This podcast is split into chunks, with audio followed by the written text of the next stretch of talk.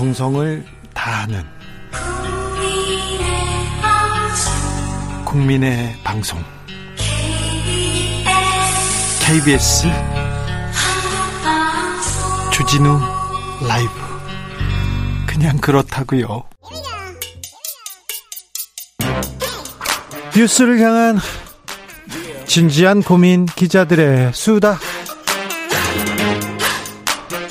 라이브 기자실을 찾은 오늘의 기자는 한결의 김민아 기자입니다. 어서 오세요. 네, 안녕하세요. 오늘은 어떤 이야기? 네, 지금 국회에서 이제 취임식이 열리기 때문에 네. 국회 그 마당에 지금 공사 중이에요. 빽하게 네, 준비를 하고 있어서 그날 어떻게 음, 네. 무슨 일이 벌어질지 먼저 음, 살펴보면 어떨까 해서 가져왔습니다. 5월 10일 날 여의도는 네. 교통이 통제됩니다. 5월 10일 날 어떤 일이 벌어집니까? 여의도에서 네. 국회 앞에서는요? 네, 5월 10일 오전 11시에 이제 국회에서 취임식이 열리는데요. 그보다 앞서 0시에 보신각에서 타종 행사가 있습니다. 공식 임기를 시작하는 것을 알리는 것이고요.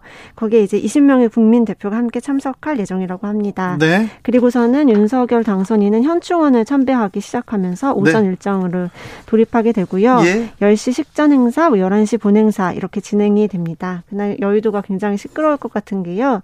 한 4만 1000명 정도한테 초청장을 발행했다고 하더라고요. 많이 했어요. 네. 그중에는 뭐 외국의 내민들도 있을 것이고 좀 눈에 띄는 분들은 그 국민 대표 20분을 추첨을 해서 그 추천을 해서 어, 모시게 됐는데 그 중에 오징어 게임 출연한 오영수 배우님이 나오신다고 합니다. 네. 네. 취임식은 11시부터 언제까지 끝납니까? 1시간 정도. 정도요? 네. 그리고 빠져나가는데 봅니다. 어렵겠네요. 그러게요. 조심하셔야 될것 네, 같고요. 네, 저는 늦게 올려옵니다. 네. 네. 취임식이 끝나고 나면 어떻게 합니까? 네, 한창 논란이 있었던 그 외, 외빈을 초청하는 만찬이 신라 호텔 영빈관에서 열리는 것이 확정이 됐고요. 예. 그 중간중간에 다른 어떤 그 축하 행사들이, 경축 행사들이 열린다고 하고, 윤석열 당선인이 당일에도 뭐 용산구 일대 경로당과 공원 등을 찾아서 지역 주민들과 대화하는 그런 행사도 마련한다는 계획을 갖고 있다고 합니다. 내일 인수위 해단식이 열리죠? 네, 맞습니다. 내일 인수위 해단식이 열리는데 사실 인수위 해단보다 더 관심을 끄는 건 지금 출마. 그렇습니다. 앞에서는 네네. 김은혜 출마, 뒤에서는 안철수 출마. 맞습니다. 사실 인수위가 국정 5년 동안에 큰 그림을 그린다는데 네. 사실 그림보다는 출마에 관심이 있었느냐 그런 또 비판 이건 좀 당연한 것 같습니다. 네, 사실 그 지지층한테도 좀 반발이 있었던 인수위였는데 네? 윤석열 당선인이 직접 내세운 공약이 지켜지지 않았다 이런 반발도 있었고 예? 또 반대에서는 무엇을 어떤 청사진을 보여준 것이 없다 이런 반발까지 같이 나온 조금은 존재감이 없었던 인수위였습니다. 그렇죠. 인수위에 정책이 없다. 그래 네. 어떤 그림을 그릴 건데 이렇게 물어보는 사람들 많았어요. 네, 맞습니다. 또 오늘까지도 인수위는 뭐 해명을 하느라 좀 진 땀을 흘렸는데요. 네. 그 특히 이제 윤석열 당선인이 본인한테 좀 지지를 받았다고 생각하는 2030 남성들이 여가부 폐지 맞습니다. 월급 200만 원. 네, 왜 안 지키느냐라고 강하게 반발하고 나서면서 인수위에서 마지막까지 해명했죠.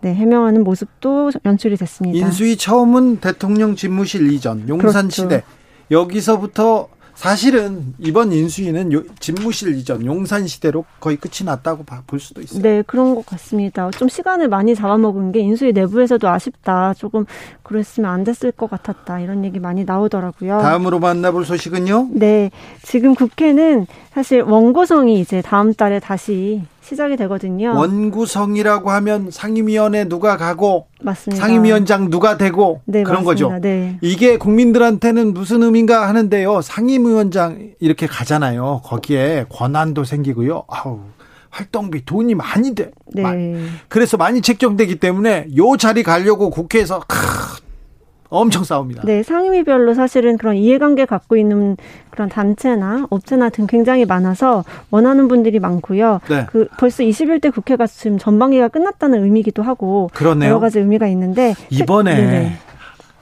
후반기에 또 네. 상임위원장 배분 어떻게 할 건지 그러니까요. 이거 어떻게 할 건지 초미의 관심사 맞습니다. 특히 법사위원장 누가 가져가느냐가 지금 굉장히 관심거리입니다. 네. 원래는 이제 그 국회 후반기 법사위원장을 국민의힘한테 넘기는 걸로 합의를 한 바가 있는데요. 네. 민주당에서는 오늘부터 좀 그런 얘기가 나오기 시작한 것 같습니다. 그 어느 당이 맞는다고 하는 것을 미리 정해놓은 것이 법과 원칙에 맞는 것이 아닌 것 같다.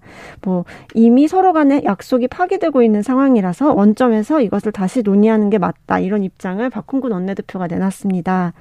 그, 그래요. 네네. 그래서 이제 법사위를 누가 가지고 갈 것인가를 두고 양당이 굉장히 치열하게 붙을 것 같은데요. 네. 이제 민주당에서 말하는 그 과거 약속 파기 그게 무엇이냐 하면은 네. 이번에 이제 검찰 수사권 분리 관련해서 박병석 국회의장이 중재안을 내는 것을 합의를 했다가 네. 국민의힘이 한번 파기를 한 그 전례가 있죠. 이제 그런 것들을 돌이켜 봤을 때 지금 두 쪽 양쪽 당의 그런 전운이 감도는 그런 모습이 연출되고 있는 것 같습니다. 국민의힘에서 또 즉각 반발하고 있고요. 네, 맞습니다. 오늘 그 윤석열 당선인 비서실장인 국민의힘 장재현 의원이 기자들한테 후반기 법사위원장을 우리 쪽에서 하기로 하지 않았냐면서 무소불위의 의석수로 약속을 파기한다면 국민들이 심판할 것이다. 또 장재원 위원장이 장재원 의원이 법사 위를 굉장히 오래 했거든요. 네. 네. 여러 가지 노림수가 있는 발언이 아닌가 저는 생각이 들었습니다. 국회는 지금 지방선거로 바쁘죠. 네, 그것도 맞습니다. 사실 뭐 서울 같은 경우에는 오세훈 시장 현 시장이 좀그 저, 그 지지율이 좀 높게 나오고 있어서 국민의힘에서는 경기도 쪽에 굉장히 거의 뭐 열심히 뭐, 네, 네, 거기에 집중포 집중하고 있는 것 같습니다. 네. 네. 경기도 분위기는 어떻습니까? 아, 사실 김은혜 대변인이 진짜 기자들한테 전화를 많이 받고 굉장히 바쁘게 오가고 그랬었잖아요. 네. 당선인 대변인 시절에. 네. 그 뒤에 이제 기자들한테 연락이 좀 뜸하니까 굉장히 아쉬우신 것처럼. 아, 그래요? 네. 지금은? 네, 지금 기사가 그렇게 많이 나오는 것 같지 않아서 그런 보도 자료며 어떤 행사며 굉장히 열심히 뛰고 있는 것 같습니다. 다음 주 월요일에 한동훈 법무부 장관 후보자 네. 인사청문회 이 청문회 가장 하이라이트라고 할 수도 있어요. 네, 취임식 전날 벌어지는 건데 기대하시는 분들이 조금 많더라고요. 네, 준비 잘 하고 있습니까 민주당에서? 아, 민주당은 굉장히 열심히 하고 있는 것 같고 국민의힘에서는 비호하기 위해서 또 이것저것 준비를 하고 있는 것 같습니다. 계속해서 지금 한동훈 후보자에 대한 의혹 제기하고 있어요? 아, 네, 저희도 검증팀이 있어서 거기서 기사를 열심히 쓰고 있습니다. 검증을 네. 끝까지 하는 게 또 저희가 할 일이라고 생각하니까 네. 하고 있죠. 한동훈 후보자한테도 조국 네. 장관한테 그 가했던 그 잣대를 이렇게 대야 될 텐데요. 이게 당연히 그래야 공정하다 네. 이렇게 생각할 텐데. 맞습니다. 또 사실은 국민의힘 내부에서도 조국 장관 때 전철을 우리가 어, 내로남불로 다시 이렇게 돌리킬 수는 없다. 우리 또 뾰족한 잣대를 가지고 봐야 된다라는 목소리도 아주 조금씩은 나오고 있습니다. 알겠어요. 네. 네. 김민아 기자는 네. 오늘이 마지막 시간입니다. 네, 네, 맞습니다. 왜, 그, 왜 어디 가시는 겁니까? 출입처를 옮기게 돼서. 어디로 가요? 아, 또 다른 권력자를 그러니까 어디로 가세요? 네. 감시하기 위해서 저 네. 용산으로 가게 되었습니다. 아, 그 대통령실? 네네, 네네 그렇습니다. 대통령실 출입하면서 여기 그 방송해도 되지 왜 안 안 안 오시려고? 네, 일단 국회 소식을 제가 조금 놓치게 될까봐 그런 것도 있었고요. 대통령실 네. 소식을 전하면 되잖아요. 네, 또 그럼 중간 중간 초대해 주시면은 제가 네, 알겠습니다. 보도록 하겠습니다. 기자실은 기자실은 네. 지금 만들어져서 바로 5월 10일부터 들어갈 수 있답니까? 아, 그게 사실은 제가 확답을 못 받았는데요. 네. 신청서는 분명히 다 냈는데 신청서 냈는데 신청서에 네. 뭐 재산 관계, 주변 관계, 그 국정원 서류 향 양식을 기자들한테 줬다는데 그거 받으셨어요? 네, 받았죠. 받고 반발하고 기사도 쓰고 했었는데요. 네. 다시 이제 수, 정정을 해서 그 간소화된 자료로 어떤 어떤 내용이 담겨 있었어요? 아, 거기에 조금 황당했던 거는 재산을 적는데 부모님과 저의 재산을 동산, 부동산, 채무까지 적어라. 그렇게 나와 있어요? 네, 사실 그래서 기자들이 우린 채무밖에 없는데 그럼 뭐 네. 도와준다는 것이냐 이렇게 비아냥거리기도 했었고요. 또 거, 친교 관계 인물 적 그렇죠. 검찰을 이렇게 검사한테 끌려가면 이렇게 네. 처음에 조서 작성할 때 이렇게 주변 그 가족 사항 그리고 재산 관계 재산 물어봐요. 네, 그러게요. 그, 그리고 수입이 얼마 어떻게 되냐 별로 못 벌어요 이렇게 음, 얘기를 네네. 했었는데 아, 그거를 그런, 문서로 내라고 하니 황당했죠. 그러니까요. 네. 어떻게 그런 일이 있었죠? 네, 어쨌든 몇 시간 만에 그게 번복이 됐지만 조금 네. 논란이 굉장히 컸었던 대통령실에 가가지고요. 네. 음, 검사 출신, 검찰 출신의 어, 사람들이 많이 들어갔잖아요. 네, 그렇죠. 이시원, 주진우 전 검사들 네네. 그분들 어떻게 활약하는지 좀 잘 봐주세요. 네, 그러겠습니다. 어떻게 이런 분들을 다시 아 거기에 대해서는 제가 할 말이 많습니다. 네 네. 잘 가서 좀 지켜봐 주세요. 네, 감사합니다. 그리고 또 청취자로 응원하겠습니다. 네, 어, 청취자가 아니라 종종 네. 오실 거예요. 네네. 네, 알겠습니다. 김민아 기자. 네. 그동안 감사했습니다. 네, 감사합니다. 가 아니라 네. 네. 다음번에 배워요. 네, 또 뵙겠습니다. 어디 멀리 못 가실 겁니다. 네. 네. 감사합니다. 감사합니다. 교통정보센터 다녀오겠습니다. 유하영 씨.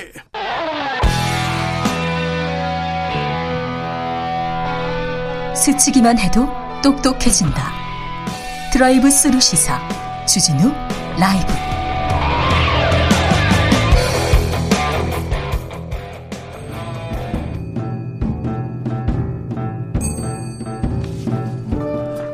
태초에 철학이 있었다. 하늘과 땅 사이 쏟아지는 궁금증, 세상의 모든 질문 이제 철학으로 풀어보겠습니다. 철학 어렵다고요? 일단 맛이라도 봅시다. 철학의 맛.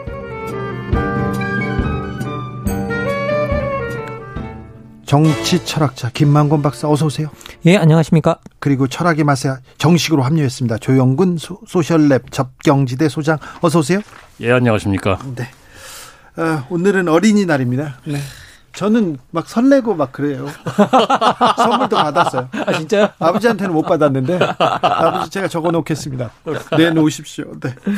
저는 뭐 어린이 때보다는 뭐 정신연령이 자라지 않아가지고. 아, 이야. 네. 그냥 그렇게 살기로 했어요. 저희 마음속에 다들 뭐 그런 거는 하나씩 것들은 다 갖고 있죠. 네. 예, 마음속에 다 어린이가 있죠. 네. 그런데 어린이날이 국경일이다. 저는 이거는 좀 잘 된 것 같아요. 잘한 것 같아요. 음. 뭐 근데 이제 저희들도 들어오기 전에 이제 국경일이 있는 게 좋으냐 안 좋으냐라고 음. 이야기했는데 인권이 보장이 잘 되는 나라일수록 어린이 인권이 보장이 잘 되는 나라일수록 국경일은 없는 것 같다. 그렇죠. 그렇기도 해요. 예, 예. 네, 맞아요. 예, 그래서 네. 이제 어린이 인권이 보장이 잘 안 되던 시절이라 네. 국경일을 통해서 그 뭐 보장을 하려고 했고 그것이 쭉 음. 이어져 온 거니까 전 나쁘진 않다고 생각합니다. 저도. 네. 네. 예. 선생님, 어린이의 인권이 어린이가 존중받아야 하는 이유가 뭡니까? 뭐 우리 세상의 미래, 새싹 그리고 앞으로 앞으로 이 나라를 짊어지고 갈 거니까 그거 말고요. 아니 뭐 저는 이제 하나의 그 이야기를 드리자면 사람이 계속 존중받는다라는 이런 느낌은 결국은 자기 스스로 뭔가를 했을 때 사람들이 그것에 대해서 인정해주는 문화이잖아요 일종의. 네. 그러면 이런 것들이 어릴 때부터 길러진다면 스스로 무엇인가를 스스로 결정하고 움직이는 어떤 자율적 인간이 되는데 상당히 이제 중요한 역할을 하고요. 그리고 어떤 자율적인 어떤 구성원들이 사회를 만들 때 그 사회가 능동적이고 활동적이 될 수 있고 그리고 뭐 반대로 우리가 존중받지 못하는 사람들은 늘 우리가 좀 수동적이 되고 거기 자꾸 음. 회피하게 되고 일을 안 뭐 뭔가 주어졌을 때 그것으로부터 책임으로부터 도망가게 되고 이제 이런 현상들이 나타나기 때문에 존중받는다라는 건 한 사회의 활력을 만드는 데 있어서 상당히 중요한 부분이 아닌가라는 생각이 듭니다. 예. 어, 뭐 다 동의하고요. 어, 근데 이제 저는 또 이런 측면에서 한번 접근해 보고 싶은데 어린이는 기본적으로 저희가 이제 미숙한 존재잖아요. 아, 아직 네. 덜큰 존재. 에, 그런데 이제 미숙하기 때문에 사실은 그래서 이를테면 뭐 권리를 다 음. 행사하지 음. 못하는 부분도 있고 네. 또 한편으로 보호해야 된다 뭐 이런 생각을 갖고 있는 것도 있고 그렇잖아요. 음. 근데 어린이를 존중한다는 건 어떤 건가? 미숙한 존재로서의 어린이를 존중한다는 건 어떤 건가 생각을 해보면 어, 어떤 상대의 자격이라든지 음. 능력이라든지 이런 것과 무관하게 음. 존재 그 자체를 존중한다라는 게 사실 어린이를 존중한다는 것의 핵심인 것 같아요. 그렇죠. 예. 그냥 그러니까, 있어도 예쁘고 빛나잖아요. 그렇죠. 그러니까 뭔가 존중할 만하기 때문에 음. 존중하는 게 아니고 음. 그 존재 자체가 음. 존중받아야 되는 거다. 그러니까 어떻게 보면 사실은 굉장히 일반론적인 얘기인데 예를 들면 어린이만이 아니라 뭐 장애인이든 모, 누구든 모든 사람이 예. 그러지 않습니까? 예, 그렇습니다. 근데 이제 어린이는 미숙한 게 딱 드러나니까 아, 얘도 그래야 돼. 예, 근데 그런 쪽 존재도 바로 어 바로 그 자체로서 음, 네. 능력이나 자격 여부와 상관없이 존중해야 되는 그런 대표적인 존재가 어린이다 이런 생각 음. 한번 해봤습니다. 이게 뭐 이게 아동이라는 말 자체가 이제 선생님 말씀대로 이제 근 뭐 이렇게 따져보자면 근대에서 나온 말인데요. 이게 이제 소위 말해 중세 시대까지만 해도 서양에서는 아동이라는 말이 뭐 그렇게 따로 없었답니다. 이게 아동이 그냥 어른의 축소판이라고 생각을 해가지고요. 작은 어른. 예, 그래 작은 어른. 그래서 어른들과 거의 다 똑같이 대접을 받았대요. 근데 갑자기 이제 이 말이 나온 이유가 선생님 말씀대로 이제 미숙하다. 미성 덜 성숙했다. 이제 이런 그 이유를 주기 위해서인데 그 이유를 주기 위해서 그 이유를 줬던 이유가 산업혁명이 생겨나면서 노동력이 필요했는데 그 노동력 중에서도 값싼 노동력을 만들려고 미숙한 거로 취급하기 시작했대요. 아, 그래요? 예. 아동 노동 값싸게 예, 예, 예, 값싸게 부려먹으려고. 아, 예. 아, 그렇군요. 또 그런 측면이 있네요. 미숙한 아이들 얘기 나왔는데 미숙한 어른들도 많습니다. 이렇게 저 저부터 미숙합니다. 전 많이 부족합니다. 음, 노약자, 어린이, 소수자, 사회적 약자들의 권리 잘 지켜지고 있는지 우리 사회에서 아동의 권리, 아, 차별받지 않을 권리 이거 잘 지켜지고 있는지 좀 어, 의문표를 의문부호를 가진 사람들이 많습니다. 음. 왜 그럴까요? 뭐 잘 모르겠습니다. 이 부분은 저는 예, 기본적으로 저 같은 경우는 이제 그 우리 사회에 널리 퍼져 있는 어 노동윤리 그리고 음. 그리고 너 그리고 우리 사회에 널리 퍼져 있는 그 노동윤리와 함께 퍼져 있는 능력주의 음. 이런 것들이 사실은 차별의 아주 근원한 어, 그 차별의 아주 중요한 원인이라고 생각하는데요. 어, 기본적으로 우리가 생각하는 일종의 노동을 충실히 할 수 없는 그런 존재들을 다 어떻게 보면 차별하는 그런 성향들이 음. 충분히 있는 것 같고요. 네. 그래서 뭐 노약자니 어른이 이렇게 해서 기본적으로 장애인. 우리가 예, 예 장애인 뭐다 음. 우리가 기본적으로 노동을 충실히 할 수 없는 사람들을 다 차별하는 어떤 그런 성향이 어느 정도는 우리 내부에 있는 것 같고요. 네. 거기다가 뭐 능력주의가 장착이 되면 더 이상 어떻게 할 수가 없습니다. 왜냐하면 능력 있는 사람만 자격이 있는데 네. 기본적으로 기본적인 노동을 수행할 수 없을 정도다. 음. 그러면 뭐 이렇게 당연히 차별받는 건 당연하고 미숙한 존재로 차별받는 건 당연하다고 여기는 성향은 사회적으로 나올 수밖에 없지 않나?라는 생각이 듭니다. 저 같은 경우는. 예, 전 사실은 뭐 이제 이런 생각이 들더라고요. 그 이제 지금 장애인 얘기도 나오고 그래서 음. 이게 사실은 어린이하고 굉장히 이게 밀접하게 서로 음, 좀 엮여 있다. 노동 능력 없고 우리가 음. 뭔가 보호해 줘야 될 것 같은데 음. 그렇지만 노동 능력이 없기 때문에 우리 사회 뭘 생산하냐 너네가 음, 음. 뭐 이런 식의 시각이 있을 수 있는 거잖아요. 최근에 이제 보면 두 가지 사태가 겹쳤는데 하나는 우리 장애인 이동권이 크게 이제 뭐 네. 싸움이 크게 이제 계속 이슈가 됐고 또 하나는 인수위에서 검토한다 그래가지고 왜 이제 그 어린이 보호구역 뭐 이게 속도 제한 예. 이걸 갖다 탄력적으로 예. 예, 사람 적은 적은 시간에는 좀 속도 제한 올려주고 뭐 이제 이런 거 검토한다 그랬더니 이제 뭐 그 중에 찬성하는 사람도 있고 반대하는 사람도 있고 뭐 일부에 따르면 그 여론조사를 해보면은 소위 이제 젊은 남성들일수록 그런 그 속도 제한 이런 거 옳지 않다. 네. 어, 이런 여론이 더 높다. 뭐 이런 그 보도도 있고 그랬는데 이런 게 사실은 보면은 저는 그런 생각이 들어요. 우리가 이제 출, 출근할 때 이 시간 걸리잖아요. 뭐 그 시위해가지고 음. 뭐 20분 30분 늦었다. 화가 나는 게 음. 인지 상정이에요. 음. 음. 좀더 빨리 달리고 싶은데 저기 앞에서 여기 굳이 이게 여기를서 이렇게 천천히 가야 되나? 거기다 뭐 다 카메라 달아놓고 화가 나고 하는 게 사실은 인지상정입니다. 예, 네, 그렇긴 한데 또 다른 한편으로 생각해 보면 우리가 이제 그 예를 들면 장애인 같은 경우에는 그 장애인 엘리베이터 설치라고 하는 게 89년부터 싸움이 일어난 거거든요. 네. 그 이규식 씨가 해화역에서 리프트 타고 갔다 떨어져 가지고 음, 네. 이제 그분들은 20몇 년, 그 사실은 평생을 싸워 오신 거잖아요. 네. 그분들이 많이 싸워와서 지금은 꽤 그나마 예전보다는 음. 엘리베이터 많이 설치됐고 저상버스도 한 네 대 한 대꼴로는 지금 음. 됐어요. 음. 저상버스가. 이거 덕택을 저희가 많이 보는 것 같아요.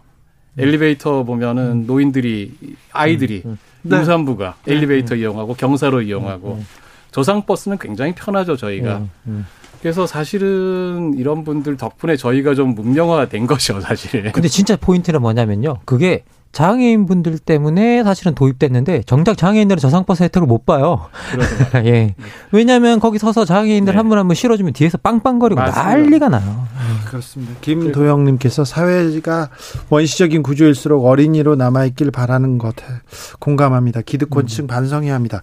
그런데 요새요 인사청문회 보면서 부모들이요 자식들의 경력을 이미 어렸을 때부터 다 만들어주더라고요. 그냥 삶을 그렇게 그냥 디자인해 주는 것 같아서. 그런데, 어, 너무 놀랐어요. 나올 때마다 놀랍고, 놀라운데, 이게 뭐, 경쟁이 공정하냐 여기를 떠나서 어떤 아이는 이렇게 이렇게 디자인되고 어떤 애들은 그냥 이렇게 어, 평범하게 가고 이거 뭐라고 해야 되나요? 차이가 있을 수밖에 없는 음. 그런 구조지 않습니까? 뭐 지금 아까도 제가 능력 한번 말씀드렸지만 뭐 능력주의 사회에서 부모 세대들은 자식들한테 재산을 물려주지 않습니다. 능력을 만들어서 물려줍니다. 만들어줘요. 예, 능력을 만들어서 물려줍니다. 네. 이렇게 네. 능력을 매양시켜 주는 게 아니라요. 네, 네. 경력도 만들어주고 뭐 다양한 걸 다 인적 네. 자원을 만들어주고 네. 네트워크도 만들어주고 그래서 다 물려줍니다. 그래서 우리 제가 한국 사회에서 이제 많은 분들이 능력주의 이야기하실 때 그리고 막 찬성하실 때 정말 안타까운 거 뭐냐면 강화돼 그 능력주의가 강화되면 강화될수록 우리는 그 뭐 능력주의를 아주 공정하게 움직일 거라고 음. 생각하는데요. 우리가 가족 제도를 가지고 있는 한은 안 바뀝니다, 그게. 네. 네. 특별히 예, 예, 한국은 예, 더. 예. 그 실제 능력주의 부상이라는 능력주의라는 말을 만드신 분이 뭐라고 쓰고 있냐면요. 자식 숭배라는 이게 사라지지 않는 안 바뀔 거라 그래요. 우리 인간에게는 가족 제도를 가지고 있고 자식을 숭배하는 성향들이 있고 네. 그러면 이게 무슨 능력주의 사회든 봉건 사회든 부모들은 자식들한테 뭔가 특권을 계속 물려주려고 하는데 능력주의 사회는 능력을 물려준다는 거예요. 근데 그게 물려주면 물려줄수록 마치 옛날에 신분 사회처럼 딱 갈려서 물결처럼 갈려서 한번 갈리기 시작하면 이게 어떻게 바뀔 수 없는 그런 정착된 구조로 간다라고 이야기를 하거든요. 음. 그래서 이 부분은 여러분들도 한번 생각 해 보셨으면 좋겠습니다. 능력주의 다 좋은데 음. 능력주의가 절대적인 기준이어야 하는지에 대해서는 한번 생각해 보셨으면 좋겠다라는 생각이 듭니다. 저는.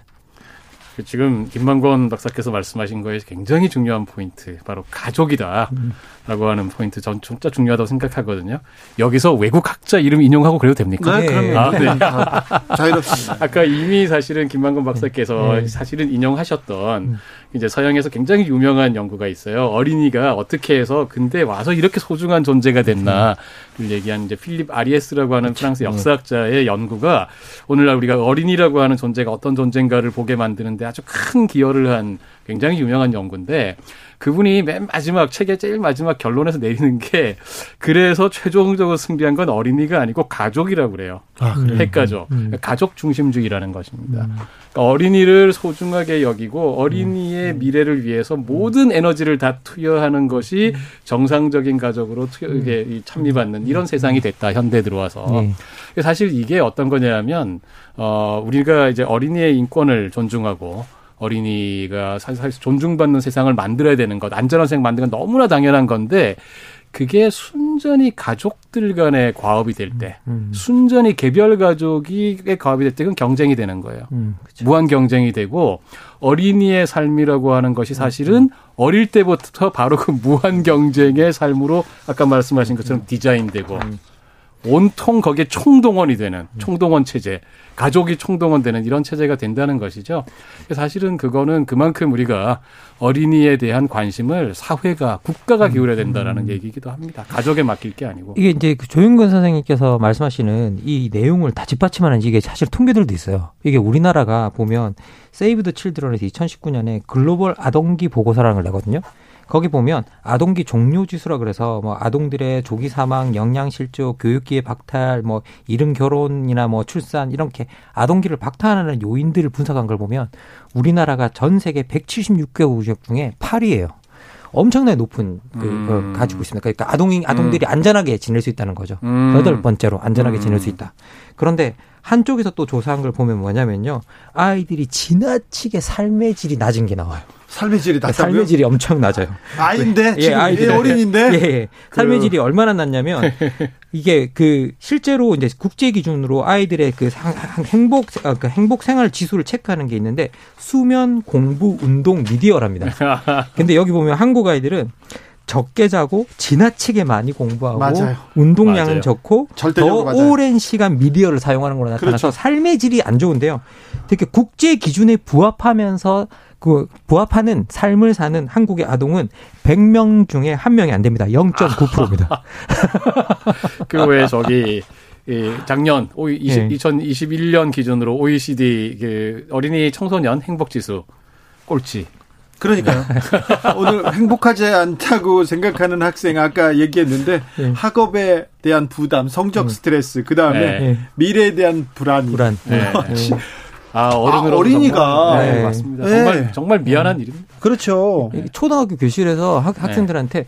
뭐가 제일 그 그 뭐 이렇게 걱정이 돼? 그럼 미래에 대한 불안. 그렇죠. 이런 걸 이야기해요. 네. 아, 저, 제 애는 학원을 초등학교 때 안 보냈거든요. 네. 안 보내고 그냥 운동장에서 축구하고 놀으라고 이렇게 음. 했는데, 축구하고 놀 애 친구들이 없는 거예요. 그렇죠. 그렇죠. 예. 그래서 혼자서 계속 차고 놀다가 음. 나중에 보니까 나머지 친구들은 다 학원에 간 거예요. 음. 그래서 이걸 어찌 해야 되나 그러면요 또 안 시키잖아요. 그럼 불안해합니다. 나중에 부, 네. 본인이 불안해하죠. 네. 불안해하는데 저는 불안하진 않았거든요. 그런데 모든 사람들이 그 불안을 못 이기고 다 이제 학원으로 가요. 네. 아 저는 또 심지어 어떤 사례도 봤냐면요. 그 저희가 아는 지인 한 분이 아이를 학원에 안 보냈더니 동네 부모님들한테 항의가 들어왔대요. 걔 때문에 다른 애들이 아, 놀고 싶어 하기 때문에 안 된다고 아, 걔 학원 보내라고 항의가 네, 들어왔다면 이제 전형적인 이게 그 소위 죄수의 딜레마 상황 이런 거죠. 네, 서로가 네. 한꺼번에 그만두면 되는데 네. 나만 우리 애만 안 보내면 우리 애만 손해 보지 않을까. 그러니까 다 불행 불행해야 돼. 그렇죠. 다 불안해야 돼. 다, 다 같이 불행해지는, 다 같이 네. 그 감옥을 나가지 못하게 되는 네. 덫에 빠져 있는 상황인 거고 이거는 정말 우리가 온 국민이 함께 모여서 투닥거리라도 해야지. 어른들의 잘못이에요. 모든 네. 아이의 잘못은 다 어른의 잘못 그렇죠. 아닙니까? 그렇죠? 네, 우리가 뭐 전부 다 아까도 말씀드렸지만 이렇게 뭐 부모가 약간의 특권이라도 가지고 있으면 그 특권을 물려주기 위해서 노력하고 얼마나 어, 예. 깜짝 놀랐어요. 예. 막 외국에 있는 신문을 신문에 그럼 시, 실어 저도 그거 사실 보고 야 그런데 이런 이런 일을 하면서 그런 조사를 했단 말이야. 어 그러니까요. 아 그리고 고등학생이 막 논문 에세이 이렇게 쫙 쓰고 아니 저희 박사학위 막 논문에 이렇게 저자로 너 들어가고 한국의 미래를 위해서 너무나 즐거운 기쁜 일 아닙니까? 저희가 지금 천재가 네. 나와. 아니 그런데 문제는 뭐냐면 그렇게 고등학교 때 논문을 쓰고 대학을 가면 대학에서는 안 쓴대요. 그 대학에서 공부하는 사람 보셨어요? 얼마 전에 그 논문이 연구가 나왔죠. 네. 네. 네. 고등학교 때 논문 쓴 학생들이 이후에 어떻게 했나. 네. 네. 논문을 안 쓴다. 아니 그 쓴다. 논문을 써 쓰고 아 그렇게 또 아니 뭐 교수들과 같이 협업해서 연구를 한 사람들이 고등학생이 있다는 것 자체, 그걸로 또 학교를 간다는 것 자체, 아, 그리고 어디에서 인턴을 이렇게 열심히 하고 있다는 것도 저는 몰랐어요. 음. 저는 뉴스 나올 때마다 깜짝깜짝 놀랐어요.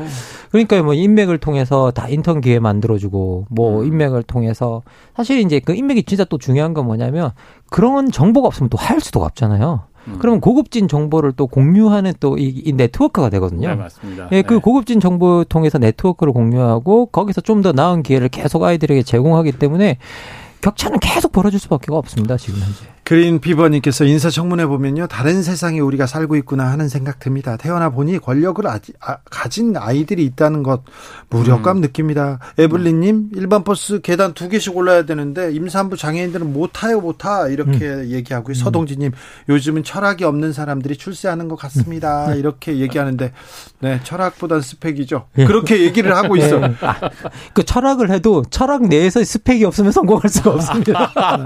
지금 시대가 그렇습니다. 같습니다, 지금. 아, 그래요? 네. 네. 아, 1340님, 저는 학원 가기 싫어해서 안 보냈는데요. 사회생활 잘하고 있습니다. 이렇게 얘기했는데. 음. 저는, 어, 평생에 사교육을 한 번 받은 적이 있는데, 초등학교 어. 때 주산학원에 한 번 갔는데. 아, 아 주산. 그때는 주산을 배웠어요. 네 가자마자 여학생들 거 주산을 이렇게 두 개를 뺏어가지고 음. 발에다가 이렇게 스케이트처럼 신고 음. 앞에서 뒤에서 친구들한테 끌으라고 했죠. 주, 주, 주판이 망가졌죠. 그래서 그날 쫓겨났어요. 아, 혼나셨네. 네. 반성하셔야 됩니다. 네. 저의 사교육은 거기서 끝났습니다. 저도 사실은 이제 또 비슷하게 사교육은 딱 한 번 받아봤었는데요. 네. 동네 이제 그, 어, 그, 동네 아저씨죠. 동네 아저씨가 하는 조그만 공부방에서 한 3개월 정도 다녔던 게 다였던 것 같습니다. 그래요? 예. 그, 저기, 최근에 뭐, 제가 특정 책 제목을 얘기해도 네. 되나요? 네, 해도 된다니까 네, 여기 다 돼요. 여기는 다그 널려 대치동이라고 하는 제목의 책이 아 그렇죠 대치동 책 나왔죠. 뭐 예. 꽤 화제가 됐죠. 우리 대치동에서 20년 이상 학원 강사 원장 하신 분이 직접 자신의 경험을 담아서 쓰신 음. 건데 그 거기 보면 그 학 맨 마지막에 학생이 고3 시험 보고 나서 네. 찾아오는 부모들이 이런 부모들이 제일 걱정된다. 나는 사교육 한 번도 안 받았는데 잘 갔다. 알겠어요. 죄송합니다. 잘했다고 하는 거 아닙니다. 저, 저는 미숙한 인간이라는 얘기합니다. 자, 아니면 어. 오히려 반대로 우리는 안 받아도 여기까지 올 수 있었는데 그게 안 된다는 거죠. 지금. 그러니까 이제 시대가 바뀐 거고. 그렇죠. 예. 어린이들이 행복하게 살기 위해서 어른들은 어떤 노력을 해야 할까요? 오늘의 결정적 한마디로 정리하겠습니다. 김만고 박사님. 예, 그 얘들아 너희들은 모두 다 소중해 라고 말하겠습니다. 그냥. 조영군 예. 소장님. 예. 아동기본법 추진을 하고 있는 걸로 알고 있는데요. 네. 핵심이 놀 권리입니다. 예, 놀 맞습니다. 권리 보장. 전 그게 제일 중요하다고. 아, 그럼 바꾸겠습니다. 얘들아 놀자. 그렇죠. 놀아야죠. 저는 그냥 애들이 열심히 뛰어놀았으면 좋겠어요. 그래서 네. 그냥 밝고 맑고 건강하게. 네. 네. 조영근 소장님, 김만곤 박사님, 감사합니다. 예, 고맙습니다. 감사합니다. 네, 오늘도 감사했습니다. 주진우 라이브는 여기서 인사드리겠습니다. 오늘 돌발 퀴즈의 정답은 방정환이었습니다. 방정환 선생이었습니다. 어린이날에도 청취해 주신 분들 감사합니다. 좋은 휴일 보내시길 바랍니다. 저는 내일 오후 5시 5분에 돌아오겠습니다. 지금까지 주진우였습니다.